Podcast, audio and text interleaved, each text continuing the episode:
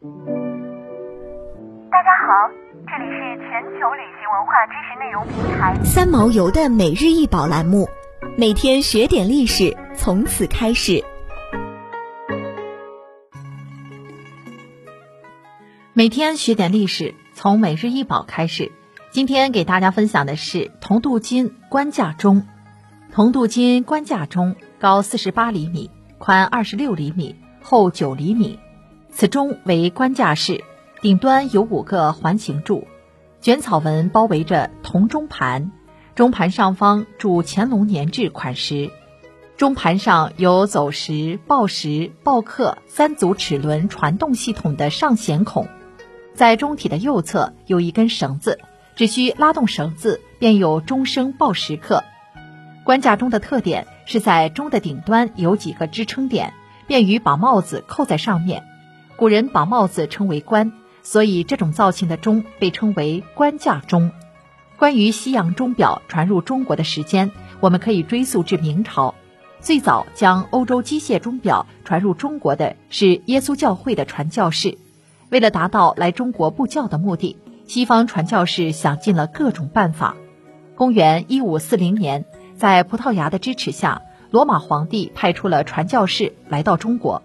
由于当时明朝政府实行了严厉的闭关锁国的政策，这些传教士就在澳门等待时机。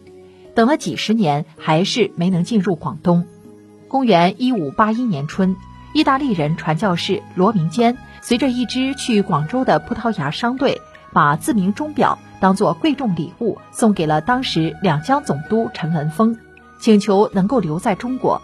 没想到这招非常好使，陈文峰看中了自鸣钟，让罗明坚留了下来。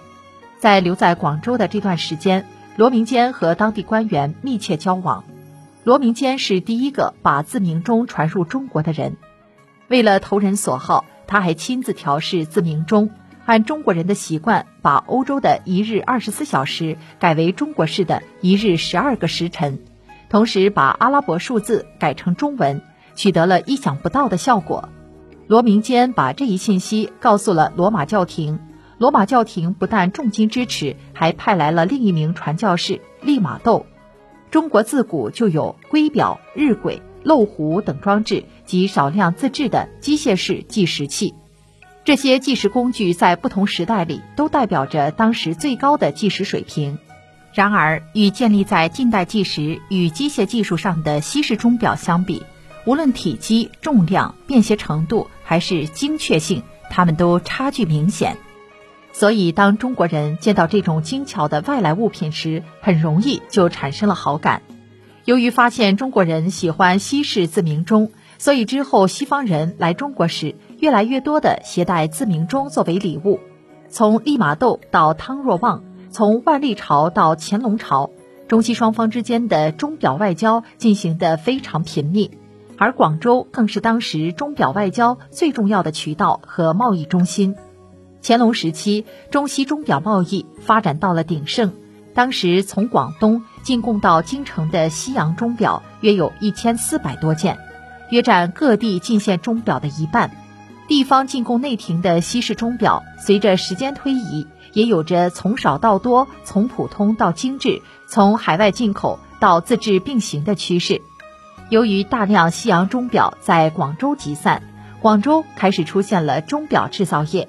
并成为清代民间机械钟表制造的重要中心之一。康熙年间，广州已有本地人开设的造钟业。早期广州本土工匠生产的钟表远不及西洋钟，但经过长期的生产工艺和技术经验积累，擅长变化革新的广州钟表工匠，在乾隆中期以后，水平有了长足进步。